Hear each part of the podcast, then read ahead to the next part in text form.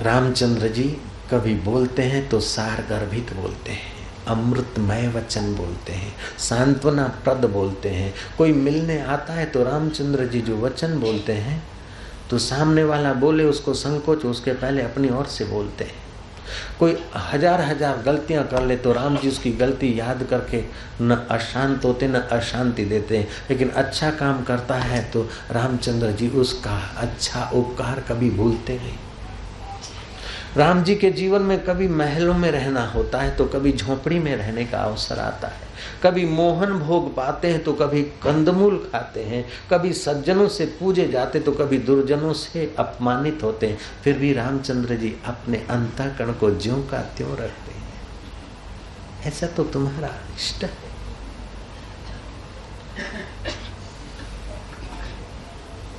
सारगर्भित बोलते हैं, मधुर बोलते हैं और हितकर बोलते हैं। व्रत ले लो, हितकर बोलेंगे, मधुर बोलेंगे। आप हितकर और मधुर बोलेंगे, सामने वाले का तो जो कल्याण होगा होगा उसके पहले आपका हृदय बनेगा। आपका अंतकरण बनेगा। जो तो को कांटा बुए वहाँ को वो तू फूल तो को फूल के फूल है वहाँ को है त्रिशूल। हरिजन तो हारा भला, जीतन दे संसार। हारा तो हरि को मिले जीता जम के द्वार। गुरु नानक का वचन है। कोई रामचंद्र जी के आगे कोई बात करे तो जब तक वो किसी की निंदा नहीं करता, अपना या दूसरे का अहित नहीं होता, ऐसी बात करता, तब तक राम जी सुनते हैं। अगर अहित की बात करता तो राम जी बात को मोड़ दे देते, उसका अपमान भी नहीं करते, लेकिन बात को मोड़ देते। थे कभी सभा में वैमनस्य होता है तो राम जी उसी पक्ष का समर्थन करते, जो न्याय युक्त होता था और बहुजन हिताय होता। लेकिन दूसरे को नीचा भी नहीं दिखाते। इतिहास के उदाहरण देते और नम्रता से कहते कि मुझे अगर कहने का अवसर दें तो मैं हाँ हाँ प्रभु कहिए। रामचंद्र जी सच्चे पक्ष का जो सही होता था, उसका समर्थन कर देते थे। दूसरों को नीचा दिखाते नहीं थे। वो अपने आप समझ जाते थे कि हम गलती में आपको भी जगत का व्यवहार, कुटुंब का व्यवहार करना हो तो ऐसी कलाएँ पालो। कृष्ण सभा में बैठे थे। कृष्ण की सभा में विचार विमर्श होता था, लेकिन सारा ज़िंदगी विचार विमर्श करने के लिए नहीं है, समस्याएँ हल करने के लिए ज़िंदगी भीतर के केंद्र विकसित करने के लिए भी है। खूब हास्य होता था, विनोद होता था, आनंद ही आनंद होता था कृष्ण की सभा में। इतने में देखा कि आकाश एक प्रकाश पुंज उतर रहा है। कृष्ण चकित हुए। फिर वो आकाश से प्रकाश पुंज उतरा और देवऋषि नारद, कृष्ण उठ खड़े हुए, साकेती, कृतवर्मा, उद्धव नारद जी का पूजन किया। कृष्ण ने नारद जी को सिंहासन पर बैठाया है, उनका अर्घ्यपात से पूजन किया है। कहा तो दासी पुत्र नारद और सत्संग मिल गया और देव ऋषि नारद हो गए और भगवान कृष्ण उसका पूजन कर रहे हैं। कोई फ़र्क नहीं हुआ। इतना विशाल हृदय, इतना सरल स्वभाव। रामचंद्र जी गुरु को प्रणाम करते गुरु पत्नी को प्रणाम करते चार बातें गीता की सुन ली, सीख ली, रामायण की सुन ली, सीख ली। और अपने को ब्रह्मज्ञानी मान लिया और अंदर का प्रकाश मस्ती नहीं हुई तो आप अपने ऊपर कृपा कीजिए। श्री राम। अपना उद्धार कीजिए। आयुष्य क्षीण हो रहा है, समय बीता जा रहा है। खाली जमा उधार से काम नहीं चलेगा। अंत के समय तो कसौटी सबकी होती है। मौत तो सबकी कसौटी करता है। नारायण नारायण चौथ से नारायण नारायण नारायण। अगर चौथा केंद्र विकसित हो गया तो आपके चित्त में शोभ नहीं होगा। आपका चित्त पावन होगा, मस्त होगा, और आप जिसके संपर्क में आएँगे ना, वो आपको अपना मानेंगे। बहारी बाग जे वांगुर, रहे दिल शाद थो ज्ञानी।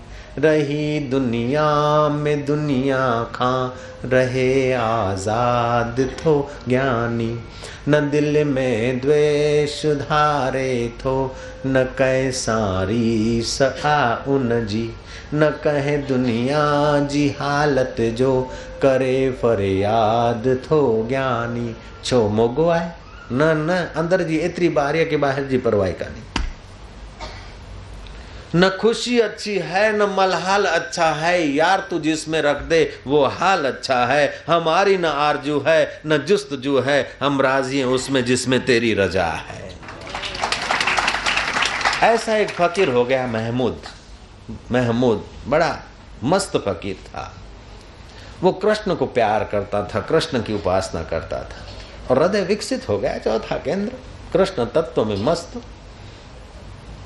सर्दियों के दिन थे अपने झोपड़े के बाहर, वो हाथ सेक रहे थे। भारत में तो होता नहीं, सर्दियों में लोग आग जला के तापना था कृष्ण से भी रहा नहीं गया, दिल लगी करना तो कृष्ण का स्वभाव है।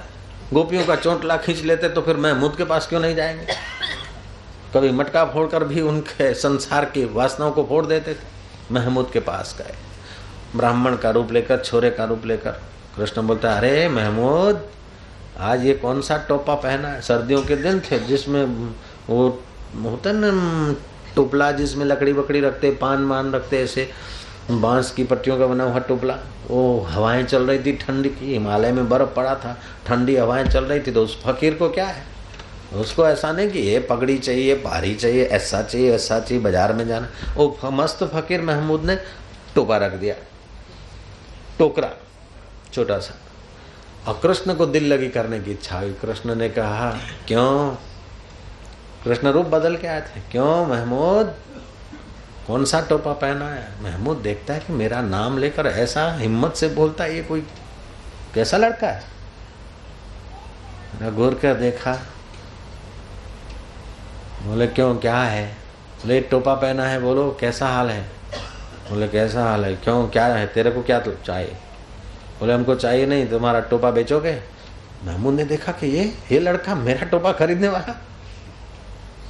महमूद को देर नहीं लगी, वो तो चौथा केंद्र विकसित था। जरा सा गोता मारा। समझ गया कि कौन है। लुच्चो है ना आया है। दिल चुराने वाला आया है, लुच्चा। वो मोहब्बत से बोलते थे। मोहब्बत जब ज़ोर पकड़ती ना तो शरारत का रूप लेती है। हाँ तो बोल दो ना।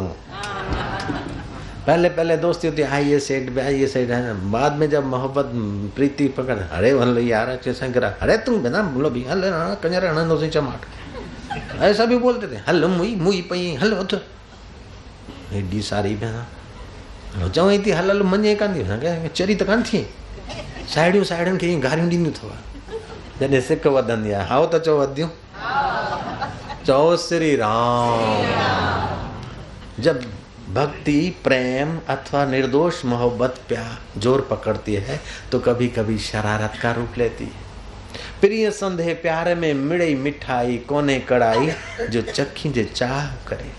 गोपियाँ कभी कभी कृष्ण को बोलती, ले मक्खन, अंगूठो दिखाई छचिया अच्छा ले इतनी छाछ देंगे, जरा नाच तो दिखाओ। ठुमक ठुमक ठुमक, कृष्ण नाचते त्रिभुवन को जो नाच नचाए, वो वो अहिरन की, छोरियन की, छछियन भरी छाछ पर नाच नाच रहा है।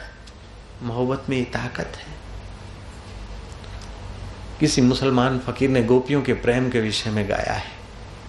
ये मोहब्बत की बातें हैं औधव बंदगी अपने बश की नहीं है। ये मोहब्बत की बातें हैं औधव बंदगी अपने बश की नहीं है। यहाँ सिर देकर, यहाँ सिर देकर होता है सौदा। आश की इतनी सस्ती नहीं है। प्रेम वालों ने, प्रेम वालों ने कब किससे पूछा? किसको पूजूं बता मेरे ओधव यहाँ दम दम पे, श्वासो श्वास में, यहाँ दम दम पे होते हैं सिजदे। सिर घुमाने को फुर्सत नहीं है, ये मोहब्बत की बातें हैं ओधव ये प्रेम की बातें हैं, कृष्ण और गोपियों का निर्दोष प्रेम। ऐसे ही उस फकीर का और कृष्ण का प्रेम था। फकीर ने जान लिया कि कृष्ण है फकीर ने डांट के कहा कि बड़ा टोपा खरीदने वाला है। है तेरे पास दम? है मुड़ी टोपा खरीदने की? महमूद का टोपा खरीदने की है ताकत? उसने बोला हाँ बोल महमूद, कितना दाम? अभी दे सकता हूँ। बोले जया जा, तुम क्या देगा यार? तेरे पास है क्या? बोले, मेरे पास सब कुछ है, मांग ले। बोले मैं जानता हूँ, दो कोड़ियाँ तो है तेरे पास, एक ये लोग दूसरा परलोक, दो ही तो है तेरे पास। महमूद कितनी हिम्मत करता है। बोलते, एक तो ये लोग और दूसरा पर लोग दो ही तो लोग हैं। इतने में महमूद फकीर का टोपा नहीं बिक सकता है। क्या प्यार है, देख लो। जयराम जी बोलना पड़ेगा।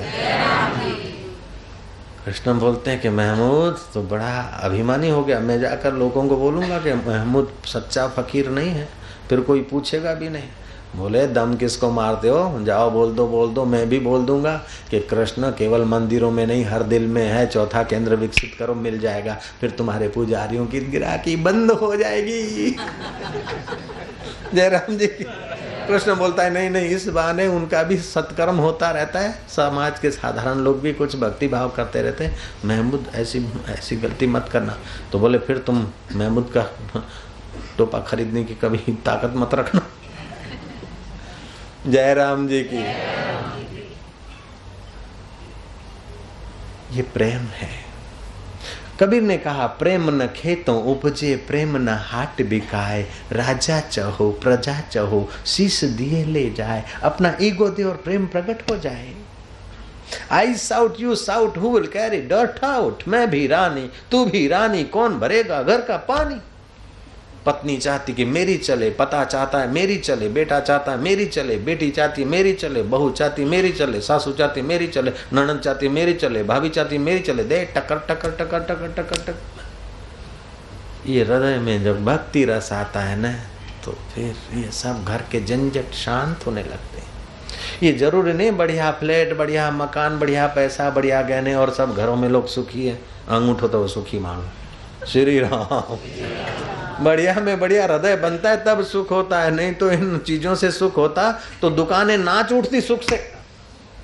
ये ज्वेलरी और इन चीज़ों में अगर सुख होता तो दुकानें नाच उठती और दुकानों के सेल्समैन सुखी हो जाते। वो तो बेचकर सुखी होते और ग्राहक खरीद के सुखी होता है। सुख वस्तुओं में नहीं, सुख कल्पनाओं में है। सच्चा सुख मिलता है तो कल्पनाओं का सुख कभी नहीं बांधता है। नारायण नारायण। प्रभावती फरियाद करती है कि तुम्हारा कन्हैया मक्खन चुराता है, ये करता है, यशोदा बोलती, झूठी। मैं देती हूँ, खाता नहीं, तेरे घर का चुराते प्रभावती ने कहा कि मैं सच बोलती हूँ। यशोदा को गले बात नहीं उतरती। आखिर प्रभावती और यशोदा के बीच एक शर्त लग गई। प्रभावती बोलती है, कृष्ण मक्खन चुराता है। यशोदा बोलती, नहीं चुराता है। यशोदा अपने ढंग से सही है, क्योंकि सब उसका है और कृष्ण को कोई कमी नहीं। और प्रभावती भी सही है। क्यों प्रभावती ने इन आँखों से देखा? प्रभावती ने कहा, कुछ भी हो, मैं तुमको कृष्ण को रंगे हाथ पकड़ के न दिखाऊँ तो मेरा नाम प्रभावती नहीं। उसने आयोजन किए, दो चार दिन के दूध मलाई बलाई इकट्ठा करके दही के वलोड़ा किया और छीके में मक्खन रखा और अपने बेटे को बोला कि जाओ तुम्हारे मक्खन चोर कंपनी के प्रेसिडेंट को बोलो कि हमारे घर में छीके में मक्खन है। अब जिसके घर का मेंबर आकर बोलता है कि वेलकम, वो चोर कैसे हो सकता है? मक्खन चोर कंपनी छोटे छोटे बच्चे। ये मक्खन चोर कंपनी क्यों बनाई कि वो उस समय शासकों का इतना भय था कि लोग सुकड़े सुकड़े सुकड़े सुकड़े टैक्स में इतना सारा दे देते कि बच्चे बेचारे दीनहीन हो जाते और चाणुक मुष्ट मल खाते रहते। शोषकों का बड़ा प्रभाव था और कृष्ण को ये प्रभाव तोड़ना था। लोगों की आत्मशक्ति जगानी थी, आत्मनिर्भर करना था। इसलिए उस मक्खन पहुँचाने में जो मथुरा में चला जाता था, मटकियाँ फोड़ के या बच्चों के द्वारा कुछ यूनियन बनाकर भी विरोध करते थे। महाराज यूनियन के प्रेसिडेंट को पता चला कि मक्खन प्रभावती के घर है, बोले, चलो, कृष्ण गए प्रभावती के घर अपनी कंपनी के साथ, बच्चों के साथ, देखा कि मक्खन तो छीके में है और चारों तरफ़ रस्सियाँ बंधी है, उसमें टकोरियाँ है। टकोरिया माना घंटिया गिंडली। वो गाय, भैंस के गले में होता है ना गंडली, वो गिंडलियाँ बंदी कृष्ण समझ गए कि गिंडली बजेगी और वो छुप कर बैठी होगी इंदी डायण अखियों दिखाई प्रभावती, जो बुद्धि के प्रभाव से कुछ करके दिखाना चाहती है। तीसरे केंद्र में जो उलझ रही, चौथे में पहुँची नहीं है। और बोलते मैं कृष्ण को पकड़ूँगी। हुआ पकड़ी नहीं, ठुठो और पकड़ भी लिया तो हम तो हम हैं। कृष्ण ने अपना वीटो पावर का उपयोग किया। ए शब्द ब्रह्म ऑर्डर इज़ द ऑर्डर हम तो सावधानी से कूदेंगे, लेकिन हमारे ग्वाल मित्र अगर रस्सी को छू जाए, हिलाए, तभी भी घंटियाँ नहीं बजनी चाहिए। Order is order with power सब कूदे, कंधे पे कंधा, कंधे पे कंधा, आखिरी तो कृष्ण पहुँचे। ऐसा छत नहीं था कि यूँ पहुँच जाए। जूने जमाने में मकानों की छत ऊँची होती थी पत्रे आदि के मकान होते थे कवेलू के और कृष्ण पहुँच गए दो तीन सीढ़ियों के बाद आज तक तो कृष्ण पहले अपने मित्रों को खिलाते थे और बाद में खाते थे लेकिन देखा कि यहाँ प्रॉब्लम है हो सकता है धतूरे के बीज घोट के डाल दिया प्रॉब्लम हो वहाँ आगे और यश मिले वहाँ पीछे यश अपने अनुचरों को दे और प्रॉब्लम में आगे जाए उसकी सत्ता सबके हृदय पर टिकती है महाराज, कृष्ण ने मक्खन आज तक तो बांटा, फिर खाया, लेकिन आज टेस्ट खुद करना है, क्योंकि प्रॉब्लम तो नहीं। कृष्ण जो मक्खन अपने होठों तक लाते हैं तो घंटियाँ टन टन टन टन टन टन बजने लगी। कृष्ण बोलते, हैं शब्द ब्रह्म, हे शब्द ब्रह्म, हे नाद ब्रह्म। आवाज़ के अधिष्ठाता देव साकार रूप में खड़ा हो जाए आ जाए शब्द ब्रह्म प्रकट हुआ, हाथ जोड़ के बोले, मैंने आदेश किया था मेरी अवज्ञा करने का साहस तूने कैसे जुटाया? बोले, भगवान, मैं आपकी आज्ञा ही तो पाल रहा हूँ। बोले, मैंने कहा था कि घंटियाँ नहीं बजनी चाहिए, आवाज़ नहीं होना चाहिए। और फिर आवाज़ कैसे हुआ? बोले, प्रभु, आपकी ये आज्ञा भी आपकी और शास्त्र पुराण भी आपकी आज्ञा है। शास्त्रों में लिखा है कि और समय घंटी न बजे तो कोई बात नहीं, लेकिन ठाकुर जी जब खाते हों तो घंटी ज़रूर बजनी चाहिए। उस समय तो घंटी बजनी चाहिए। जब थाल लगता हो, ठाकुर जी को माल तो घंटी बजे तो आसपास के लोगों को पता चले, प्रसाद ले ले, नहीं तो फिर पुजारी पेट पे हाथ रख के पुजारण के और पुजारी में ही निपट जाएँगे। उस समय तो घंटी ज़रूर बजनी चाहिए बटके खाना। विनिमय होना चाहिए। अच्छा तो अंतर्धान हो गया वो आ रही, देख हम पकड़े गए। वाही प्रभावती हाँ आज आज, पकड़े आज रंगे हाथ होठ पे मक्खन, इधर उसको तो बढ़िया मिल गया, रंगे हाथ मिल गया चोर। प्रभावती हाथ पकड़ के घसीट रही, उसका बेटा बोलता है, इसको छोड़ दे, मेरे को पकड़ ले। हल तू खेवरी छा कर दे जा तो चुप थे। माँ माँ, तूने तो कहा था कृष्ण को बुला और उसको पकड़ते कृष्ण बोलता है, छोड़ देना प्रभावती, दूसरी बार नहीं करूँगा। छोड़ देना छोड़ देना छोड़ देना। बोला, नहीं नहीं, मैंने चार चार रातें जागी। क्या क्या मैंने प्लानिंग किया? बड़ी मुश्किल से हाथ में आया मुश्किल से हाथ में आया लेकिन तीसरा केंद्र में अहम में मैंने किया है। मैं प्रभावती लेती हुई घसीटती ले जा रही है। कृष्ण का बेट हो, कृष्ण का दोस्त, प्रभावती का पुत्र कहता है, छोड़ दो छोड़ दो। लेकिन बोले, तू चुप रहे। आधा रास्ता तो तय हो गया। प्रभावती के ससुरे का खेत आता था। उस जमाने में थोड़ा सा घूंघट तानती थी माया। कृष्ण ने अपनी लीला की, कृष्ण ने प्रभावती के ससुरे जैसा आवाज़ निकाला। प्रभावती, उसने और घूंघट तेज़ी से लंबा कर दिया। कृष्ण ने कहा, देख, मेरा अब तू दाया हाथ नहीं छोड़ती, थक गया हूँ तो ऐसा कर, मेरे को छोड़ती नहीं तो ऐसा कर, दाया हाथ छोड़ दे, बाया पकड़ ले। घूंघट तो तना हुआ तो उसने छोड़ा, अब बाया हाथ उसके बेटे का पकड़ा दिया। कृष्ण कन्हैया महाराज, वो पकड़ा दिया और अपना दूसरे रूट से चले गए। जैसे वन वे ट्रैफ़िक होता है तो हूँ कार देर से पहुँचे, आदमी जल्दी पहुँच जाए और कृष्ण को पहुँचने में देर क्या? वो तो कृष्ण तो घर के आखिरी कमरे में छत में जो खिड़की लगी थी, उसमें जाके सो गए। और प्रभावती तो धूल उड़ाती हुई, चल रही है सपाटो जुत लो में जो खबर खबर कंदी। घूंघटता नहीं हुई, बच्चों के टोले के साथ बच्चे भी हँसी उड़ा रहे हैं। प्रभावती ने आकर दरवाज़ा खटखटाया। कृष्ण ने अंदर से आवाज़ लगे माँ ये शोदे बोले, बेटा क्या है? बोले, माँ, प्रभावती सपने में आई आँखें दिखा रही बोले, वो है ही ऐसी, तेरी बहुत फरियाद करती है, बेटा। मेरा लाला, तू बैठ जो। जगत को सांत्वना दे, वो आज यशोदा से सांत्वना लेकर यशोदा का चौथा केंद्र अंतकरण विशुद्ध कर रहा है। ये भी तो उसकी लीला है ना? जयराम जी बोलना पड़ेगा। कृष्ण कन्हैया, लाल की जय। महाराज, इतने में तो प्रभावती ने दरवाज़ा खटखटाया बोले, वो आई है मुझ लुच्ची, शैतान आई है। बेटा, तू सो जा, सो बोले, मेरे को तो आँखें दिखा रहे बोले, नहीं नहीं, मैं वो आई देखती हूँ मैं क्या होता है। भाई तो दरवाज़ा बंद था दरार से देखा, प्रभावती है। बोले, क्यों आई? कि तेरे कन्हैया को पकड़ के आई? यशोदा देखती कि कन्हैया तो घर में सोया? तू कन्हैया को पकड़ के आई? हो हाँ। देखा कि इसके हाथ में उसका छोरा है, दरवाज़ा खोला। बोले, प्रभावती, कन्हैया कहाँ है? तू घूंघट तो जरा, घूंघट के पट तो खोल, किसको लाई? देखती कि मेरा छोरा मेरे हाथ में अरे, मुआ, तू कहाँ से आ गया? मुँह ही वरी कितना तुम जी पे छोरा तू। और कृष्ण वहाँ से जीव देखा था अंगूठा देखा था ए, बट प्रभावती, जो बुद्धि के प्रभाव से सुख रूपी कृष्ण को पकड़ता है, हाथ में से छटक जाता और फिर इतना मिलियन स्विस बैंक में इतना टिलियन फलाना है, लेकिन अंत में देखो ठुठ्ठो बकौंते में। अखो बोलो आरती। प्रभावती कितनी शर्मिंदी हुई होगी। और कृष्ण मुस्करा कर ले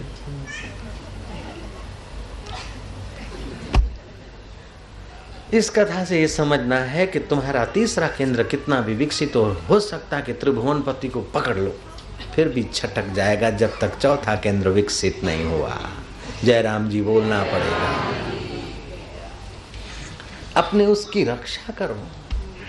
जो हार्ट फेल हो जाता है, डॉक्टरों को दिखता है, वास्तव में वो आध्यात्मिक हृदय नहीं है। हृदय जिसमें रहता है। जैसे आँख है ना तो आँख ये दिखती, वो वास्तव में आँख नहीं है। ये हमारी स्थूल शरीर की आँख है। आँख के अंदर नेत्र तन्मात्रा।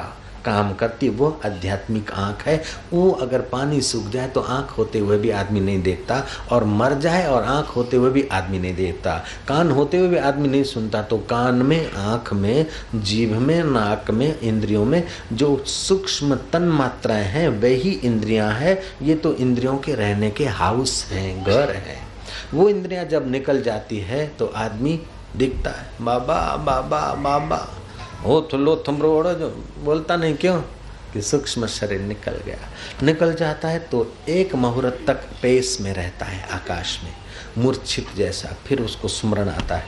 तो वो सबको देखता है, ये मेरी सासू है, मेरी बहू है, मेरा बेटा है, रो रहा है। और उसको कोई नहीं देखते, लेकिन उसका आत्मा, जीवात्मा वहाँ भटकता रहता है। अगर उसके लिए लोग रोते हैं, स्यापा मनाते तो उसका मोह क्रिएट होता है और वो उसी एरिया में बेचारा बार बार आता है। उसको बोलते प्रेत योनि। प्रेत भी तीन प्रकार के होते हैं। एक कनिष्ठ प्रेत जो पापी हैं और मर गए, प्रेत हुए तो फिर बहुत हल्के जगह पे रहेंगे। पानी पीने की इच्छा पी नहीं सकेंगे, बाथरूम की जगह पर जाना पड़ेगा। कोई मैंसिस में माई हो तो उसके अत्यंत पापी को ऐसा। मध्यम वालों को ठीक ठीक, उत्तम प्रेत प्रेत लोक में जाते हैं और जब चाहे तब आते हैं। पापा, मम्मी रो रही है तो उसको जरा सांत्वना भी देते हैं और अपना दर्शन भी दे सकते हैं और कहते भी हैं कि हम सुखी हैं, हम आनंद में हैं, तुम हमारे लिए मत रो। फिर भी हमारे ऋषियों ने उसको बेचारे को भटकना न पड़े, आगे की यात्रा करे, इसलिए तीसरा मनाने की व्यवस्था की। पगड़ी बस भाई, बेचारो हो छबल सुठो पर जे को थेणी होनी बल। तो उसको लगे कि इन्होंने तो रो धो के मेरे को छुट्टी दिया, मैं कब तक भटकता रहूँ? फिर उसकी आगे की यात्रा होती। है अगर आगे की यात्रा में उत्तम है और प्रेत लोक में रहता है तो हम लोगों का एक साल बीतता है, तब देवताओं का एक दिन बीतता है। तो हमारी 10, 20, 25 पीढ़ियाँ बीत जाए तब भी भी वो रहते हैं। इसलिए हम श्राद्ध करते हैं हमारे पुत्र श्राद्ध करते हैं हमारे पौत्र श्राद्ध करते हैं तभी भी उनको मिलता रहता है। और श्राद्ध के दिन में जो हमको हम यहाँ उनके लिए खिलाते हैं तो उनको वहाँ कैसे पहुँचता है? रोटी तो ब्राह्मण ने खा लिया चादर तो ब्राह्मण ने ओढ़ ली तो हमारा परदादा को कैसे पहुँची? अरे रुपए तुम यहाँ यहाँ तुम यहाँ की करेंसी जमा कराओ अमेरिका में डॉलर बन जाते हैं। लंदन में पाउंड बन जाते हैं, इंडिया में रुपए बन जाते हैं और नेपाल में अपनी करेंसी हो जाती जब यह सरकार तुम्हारी करेंसी बदल सकती है तो वह सरकार तुम्हारा श्राद्ध को उस पितरलोक में उसके भोग के अनुकूल बना दे। इसमें क्या आश्चर्य है भाई? भगवान राम के पिता जब चले गए, राम वनवास से आए तो राम जी ने श्राद्ध किया था। हम भी करते हैं तो अपने पितरों का श्राद्ध करने से पितर संतुष्ट रहते हैं और कुटुंब में अच्छी औलाद, तेजस्वी संतान आती और जिनके पितर दुखी हैं, अशांत हैं, उनके कुटुंब में कहीं लूला आया, कहीं लंगड़ा आया, कहीं वैसा आया, कहीं वैसा आया, और फिर उनका कुल में गड़बड़ी ज़्यादा होती है। देवताओं की पूजा करने से कुल में धन, सुख, संपत्ति रहती संत महात्माओं का आदर करने से कुल में सुख, संपत्ति के साथ शांति, आनंद और ज्ञान रहता है। भगवान का ध्यान भजन करने से अंतकरण विकसित होता है और कोई ब्रह्मज्ञानी संत मिल जाए तो महाराज सर्वांगी विकास हो जाता है। धनभागी वो है कि जिनको कोई संत का सानिध्य है। जे को जन्म मरण ते डरे साध जिना की शरणी पड़े जे को अपना दुख मिटावे, साध जिना की सेवा पावे। यहाँ का नहीं, जन्म के बाद, मरने के बाद बड़ा भारी दुख होता। तो जब साधुओं का संग होता है तो ब्रह्म ज्ञानी संग धर्म राज करे सेवा नानक। तो चौथा केंद्र विकसित होता तो यहाँ तक पहुँचता है। पांचवा केंद्र में बुद्धि शक्ति विलक्षण ढंग से विश्रांति पाती है। अकबर के दरबार में बीरबल पहुँचा था, उस समय साढ़े ग्यारह वर्ष का था। और इतना बुद्धिशाली था कि अकबर हैरान हो गए। अकबर जब आगरा में रहते थे, तब की बात है। तो अकबर का खोजा गया चूना लेने को। पाव भर चूना, लगभग ढाई सौ ग्राम, सवा दो सौ ग्राम। उस समय बंगाली शेर चलता था। तो अकबर का खोजा जब पान का चूना लेने गया तो चूना पान का लिया मांगा किससे? कि बीरबल से। बीरबल का पान का दुकान था। सोपारी काट रहा था और अंतकरण में सारस्वत्य मंत्र चल रहा था। सारस्वत्य मंत्र से बुद्धि में विलक्षण शक्तियाँ आ जाती हैं। चाहे वो बाहर का पढ़ा लिखा हो, चाहे न पढ़ा हो, लेकिन सारस्वत्य मंत्र से वो केंद्र विकसित हो रहा है। आदमी में बिल्कुल विलक्षण, अलौकिक योग्यताएँ आ जाती तो सोपारी काट रहा था और खोजा ने कहा कि क्यों बड़े मियाँ? पाव भर चूना मिल जाएगा। बीरबल ने जरा सा देखा, शांत होके एकाग्रता थी। अरे, खोजा ये पाव भर चूना, तेरा मौत का सामान है। बोले, कैसे? मेरे मौत का सामान? तो तुम अकबर बादशाह के पान लगाने वाले हो? हाँ। तो तूने आज पान में चूना ज़्यादा लगाया होगा। बादशाह सलामत की जीव कट गई होगी चूना से। इसलिए पाव भर चूना राजा ने खुद मंगाया है। तेरे को अपने सामने बिठाकर भाले वाले, तलवार वाले सिपाहियों के सामने तेरे को खाने का आदेश देगा। और फिर बोलेगा कि देख कम वक्त चूना क्या काम करता है। तोबा तोबा तोबा, बोले, तोबा तोबा करके भागने से काम नहीं चलेगा। बोले, खुदा खैर करे तो बंदा लहर करे। खुदा तो बहुत खैर करे, लेकिन बंदा उपलही मंजिल का उपयोग करे, तब तो उसकी लहर होगी। तू जरा अकल का उपयोग कर। भागने से तू पकड़ा जाएगा, फांसी लगेगी। चूना ले जाएगा, खिलाया जाएगा। अंदर सब कट जाएगा, मर जाएगा। बोले, फिर क्या करें? बोले, फ़िक्र मत कर। पाव भर घी ले जा। चूना खाने के पहले तू घी के घूंट भर लेना। बाद में चूना खाना, चूने को घी मारेगा, घी को चूना मारेगा, खोजा तू ज़िंदा रह जाएगा। खोजा को तो खुशी हो गई। खोजा ने चूना भी लिया, घी भी लिया, गया और घी के घूंट भर के दरबार में गया। अकबर कुर्सी पे बैठ के बोलता नलायक के खा मन आदेश कर दिया। फोर्स को, चौकीदार को, तलवार वालों को। उस वो तो खाता गया, क्योंकि ज्ञान था। ज्ञान आ जाए तो सामने विष भी आदमी अमृत कर लेता है, और ज्ञान नहीं है तो अमृत को भी विष बना देता सत्संग से ज्ञान मिलता है। ज्ञान रुपयों से ऊँची चीज़ है, ज्ञान सत्ता से ऊँची चीज़ है। एक ऐहिक ज्ञान होता है, दूसरा ब्रह्म ज्ञान होता है, ये सबसे ऊँचा होता है। जो ब्रह्म ज्ञान की सहाय लेते हैं, देते हैं, वो मनुष्य जाति के परम हितेशी होते हैं। बीरबल ने महाराज, वो ज्ञान दिया, खोजा, खा रहा है। खाया, अकबर ने कहा, जाओ, मरो घर। खोजा तो चला गया, दूसरे दिन आ गया हाजिर बोले, तुम मरा नहीं? बोले, मैंने तो वो बीरबलिया है, वो लड़का, छोटा सा ग्यारह बारह साल का, उसने हमारे और तुम्हारे मन की बात जान ली। और ऐसे ऐसे उसने घी खाने को कहा और मैं घी खाया। घी पी के आया और चूना का जहर मेरे को लगा नहीं। मेरे मन की बात जान गया, इस लड़के को बुलाओ। बीरबल को बुलाया गया। बीरबल से दो चार सवाल पूछे। एक सवाल पूछा कि वर्ष में महीने कितने होते? बीरबल ने कहा, बारह। दूसरे मंत्रियों से पूछा, सबने कहा, जी, हजूर अकबर ने कहा कि अच्छा बारह में से एक चला जाए तो कितना बचा? किसी ने कहा, ग्यारह। किसी ने कहा छः और पाँच। शायद कुछ रहस्य में हो। किसी ने कहा, नौ और दो। बीरबल का वारा आया। बोले, वर्ष में से बारह महीने होते वर्ष में होने हाँ एक चला गया तो बाकी कितने बचे? बीरबल ने कहा, जहाँ पना कुछ भी नहीं बचा। कैसे? बोले, शहनशाह, जब पूछते हो तो ज़रूर रहस्य होगा। वर्ष में बारह महीने होते हैं और एक होता बारिशों में मुख्य सावन का महीना। अगर वो नहीं बरसा तो किसान के बारह महीना ही बेकार हो गए। वाह, बीरबल। ऐसा कौन सा प्राणी है जो पैदा होता है, कोई चेष्टा नहीं करता है? जहाँ का तहां पड़ा रहता है। ऐसा कौन सा प्राणी है, सोता भी और आँख भी खुली रखता है? बोले, सोता है, आँख खुली रखता है, वो मछली है। और पैदा होता है, कोई प्रोग्रेस नहीं करता, वो अंडा है। बीरबल, शाबाश है तुझे। ऐसा कौन सा सुख है जिसको पाने के बाद आदमी कुछ चाह नहीं करता? और ऐसा कौन सा दुख है कि सब कुछ होते हुए भी आदमी को सताता रहता है? बोले, हृदय का अशांति का दुख सब कुछ होते हुए भी आदमी को सताता रहता है। और हृदय की शांति होने पर कुछ भी न होते हुए भी आदमी सुखी रहता है। बीरबल आफरीन है तो आज से मेरा मंत्री हो जा। एक बार अकबर घूमने गए, गर्मियों के दिन में उनका पुत्र और अकबर जा रहे थे, वो गर्मी थी। अकबर ने अपना शाही ताज वाज बीरबल को पकड़ा दिया। उसके बेटे ने भी ऐसा किया। अकबर ने विनोद किया कि आज तो बड़ा गधा हो गया तो इतना भार ढो रहा है। बीरबल बोलता है दो दो गधे का भार ढो रहा इतना रोकड़ा सुनाता था, फिर भी बीरबल प्यारा रहा, क्योंकि उसका पांचवा केंद्र विकसित था। नहीं तो किसकी ताकत है? मंत्री होकर ऐसा कह देना। जयराम जी की। एक दूसरी घटना उनकी सुनाता हूँ, विनोद की। अकबर की बेगम थी, उसका भाई राज दरबार में थोड़ा बहुत काम करता था। दूसरे मंत्री जलते थे बीरबल पर।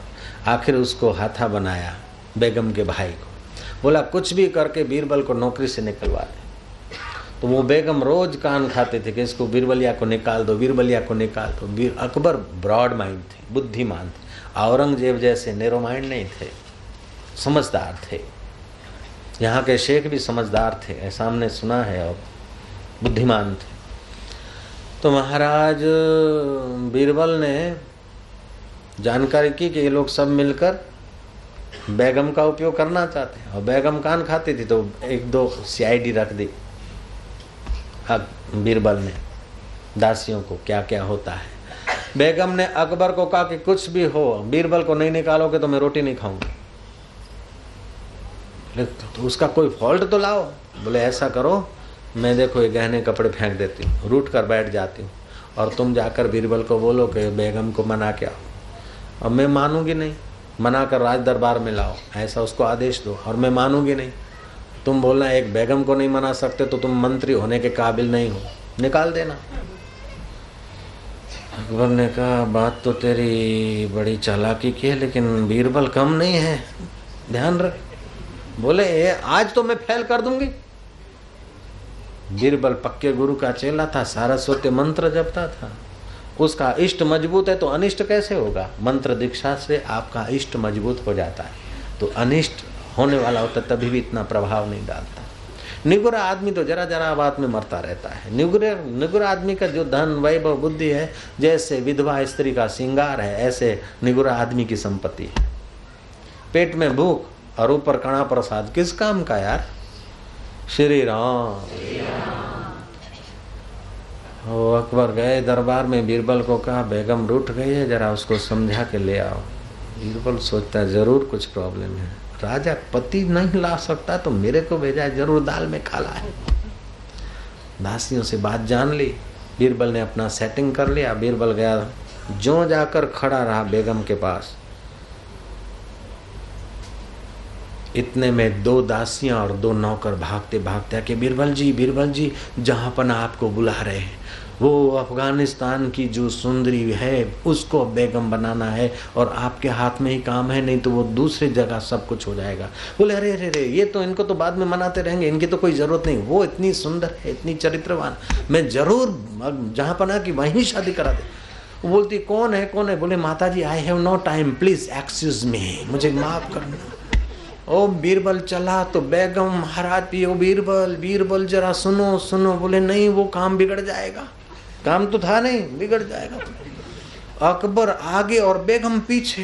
कालीन से पैर जिसने कभी नीचे नहीं रखा, वो नंगे पैर चलती चलती पैर में ठोकर लगी, पैर के अंगूठे से। खून बह रहा है, फिर भी परवाह नहीं करती। अगर दूसरी बेगम आ गई तो मेरा क्या होगा? वो चलती जाए, अकबर बीरबल आगे और वो मिसिस अकबर पीछे। बेगम पीछे बुलाती है बीरबल जाता है। अरे राज दरबार में पहुँच गए, बीरबल जाके खड़ा हुआ और बेगम आई बोले ऐसा न अकबर सोचता कि तू कैसे आ गए बेशरम इधर कैसे पहुँच गए बोले, आप वो अफ़गानिस्तान वाले बोले, क्या? कैसे? बीरबल बोलता है, जहाँ पर ना कुछ भी हो, आपने आदेश दिया था बेगम को लाने का, ये आपके सामने खड़े अकबर बोलता है, क्या ख्याल है? देखा ऐसा मंत्री? बोल, अब इसको निकालो, कि तेरे को निकालो। बोले तो बात तो अब दोबारा मैं नहीं करूँगी कुछ भी। ये भी रहे, मैं भी रहूँ। जिसका चौथा, पांचवा केंद्र विकसित है, वो शत्रुओं के बीच भी बड़ा आनंद से जी सकता है। ये अंदर के केंद्रों का चमत्कार है। जय राम जी। लेकिन मैं यहाँ भी तुम्हें रोकना नहीं चाहता हूँ। मैं तो कहता हूँ, छठे और सातवें केंद्र में जाओ जहाँ रब का मुलाकात होता है। ला इल्ला इल्ला ईश्वर के सिवाय, ब्रह्म के सिवाय और कोई नहीं। वही रोम रोम में रम रहा है, वो राम है, खुद ही है, तब खुदा है, कल्याण स्वरूप है, उसका नाम शिव है। आप चाहे किसी मज़हब का आदमी हो, ऊपर के केंद्रों में जाता है, तब उसको पूर्णता का अनुभव होता है। जब नीचे के लोग झगड़ा करते हैं, आवेश करते हैं, संकीर्णता रखते हैं, जितना जितना ऊपर के केंद्र में जाएगा, उतना विशाल होता जाएगा। तो कृष्ण अर्जुन को कहते हैं, तपस्वी भ्यो अधिक योगी ही, ज्ञानी भ्यो मतो अधिका, कर्मी भ्योश्च अधिक योगी तस्मात योगी भवा अर्जुना। योगी नाम अपनी सर्वेशम मद गते न अंतरात्मना। सब योगियों में भी जो अंतर आत्मा से मुझे अंदर में देखता वो सर्वश्रेष्ठ योगी है। हम चाहेंगे कि कभी न कभी तुमको भी वो योग का मज़ा आ जाए महाराज। जय राम जी की। हरि ओ।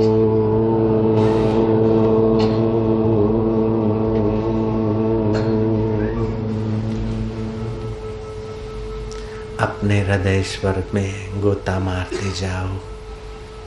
गहरी शांति में तल्लीन होता जाओ। जो दो पाँच प्रतिशत तुम्हारे केंद्र विकसित हुए हैं बाकी और ऊपर के केंद्र विकसित हों। तुम्हारे चित्त में मंत्र प्रभाव, ध्यान का प्रभाव, सत्कर्म का प्रभाव, सेवा का प्रभाव, दान पुण्य का प्रभाव, भगवान को प्यार करने का प्रभाव, ये सारे सात्विक प्रभावों से तुम अपने आंतरिक, अपने अंतकरण का अपने हृदय का माधुर्य, अपने अंतकरण की पूर्णता, उस चैतन्य के अनुभव से पाते जाने का दृढ़ संकल्प करो। हरि हरि ओ।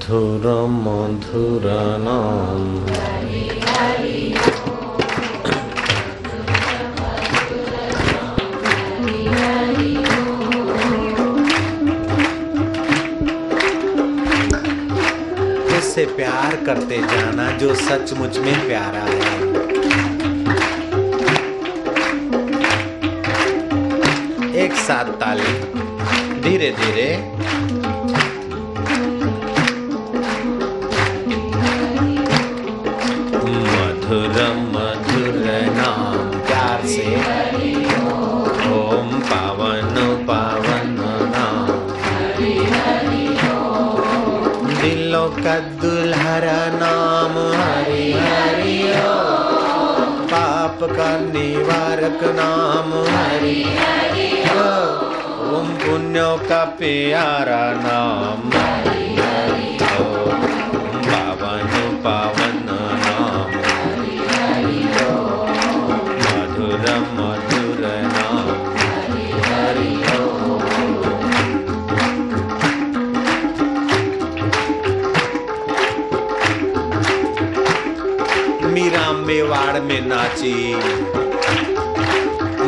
महमूद बिंद्रापन की गलियों में झूमे। तुकाराम महाराष्ट्र में नाचे कंवर राम सिंध में नाचे तो तुम दिल में ही दुबई में दिल भर को दुल्हार करते जाओ। हरी हरी बोल।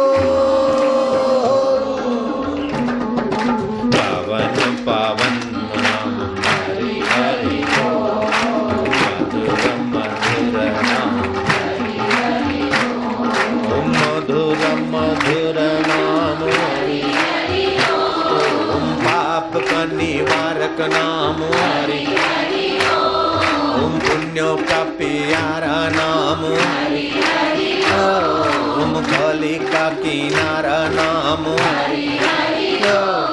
ओम पावन पावन नाम।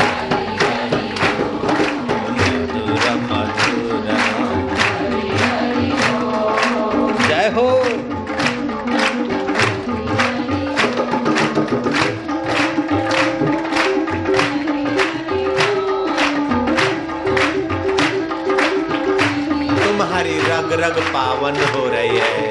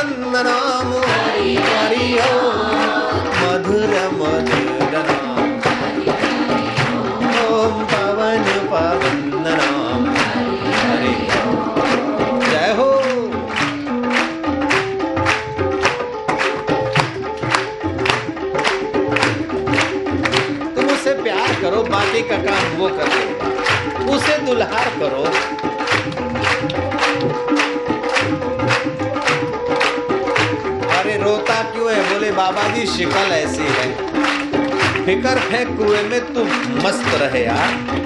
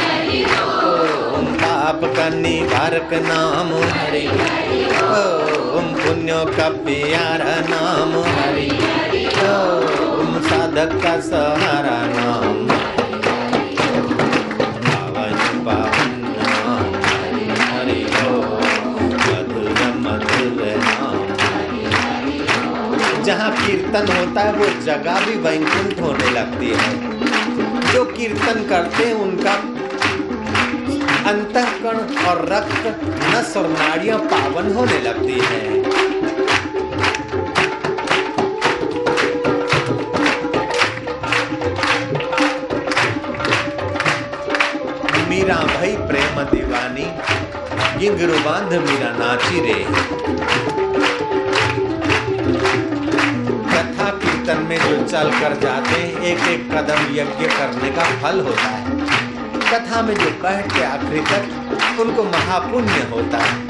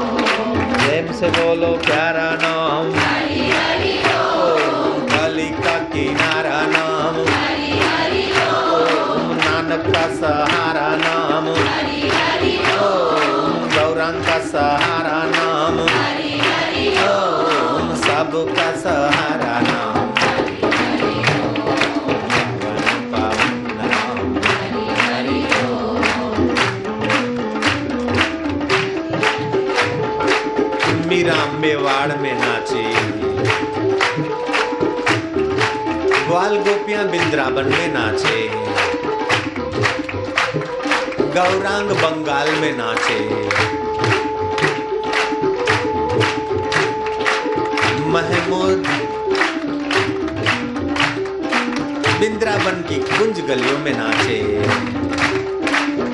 नरसी मेहता जूनागढ़ में झूमे। तुम भी अपने दिल भर को दुल्हार करो, दिल की गलियों में झूमे। दिलों का दुल्हारा नाम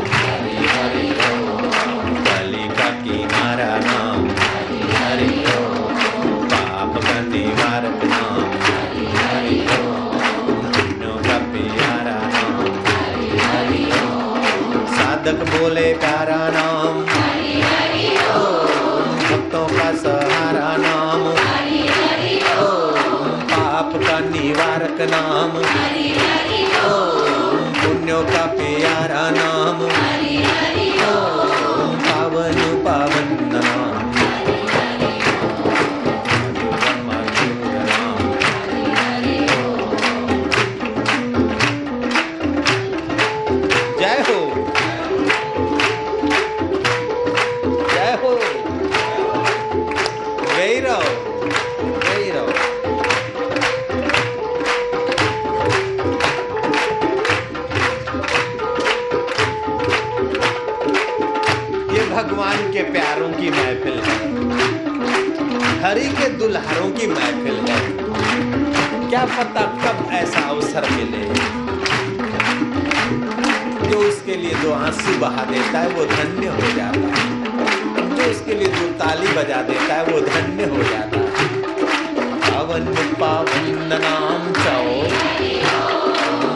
मधुर मधुर नाम आपको मधुर मधुर नाम हरि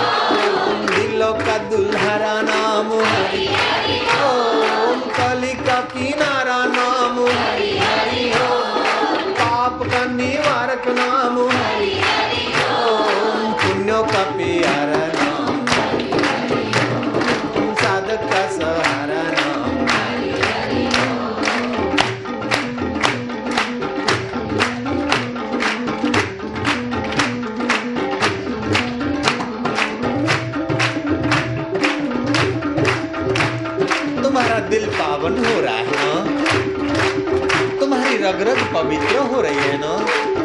तुम कितना पुण्य कमा रहे हो? पापी आदमी कथा में आ नहीं सकता बैठ नहीं सकता। जिस पर भगवान की रहमत होती गुरु की कृपा होती वो ही कथा में टिक सकता प्रभु तेरी जय हो। जय हो। लोकादुल्ला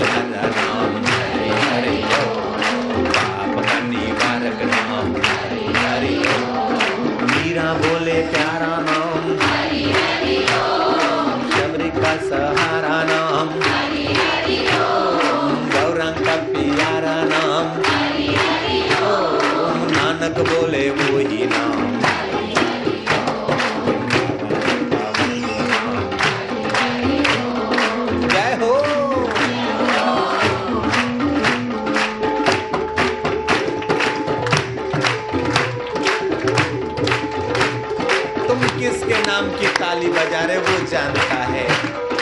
हरि नाम सुनने से तुम्हारे कान पवित्र हो रहे हैं। हरि नाम बोलने से तुम्हारी जीव पवित्र हो रही है। हरि को प्यार करने से तुम स्वयं पवित्र हो रहे हो।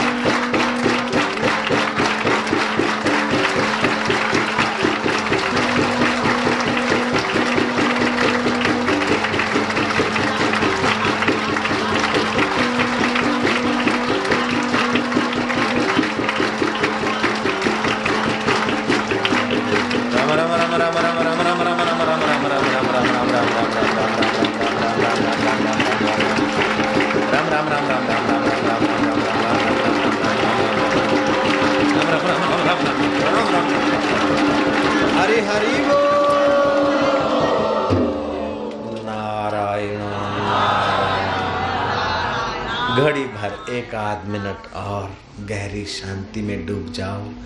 कीर्तन के बाद ध्यान करने से वो दस गुना ज़्यादा फलदायी होता है। ध्यान ज़रूर करना चाहिए। राम राम बोलते समय कंठ को पर प्रेशर देने से बुद्धि शक्ति का विकास होता है। ध्यान की कुछ कलाएँ सीखने से ध्यान जल्दी लगता है।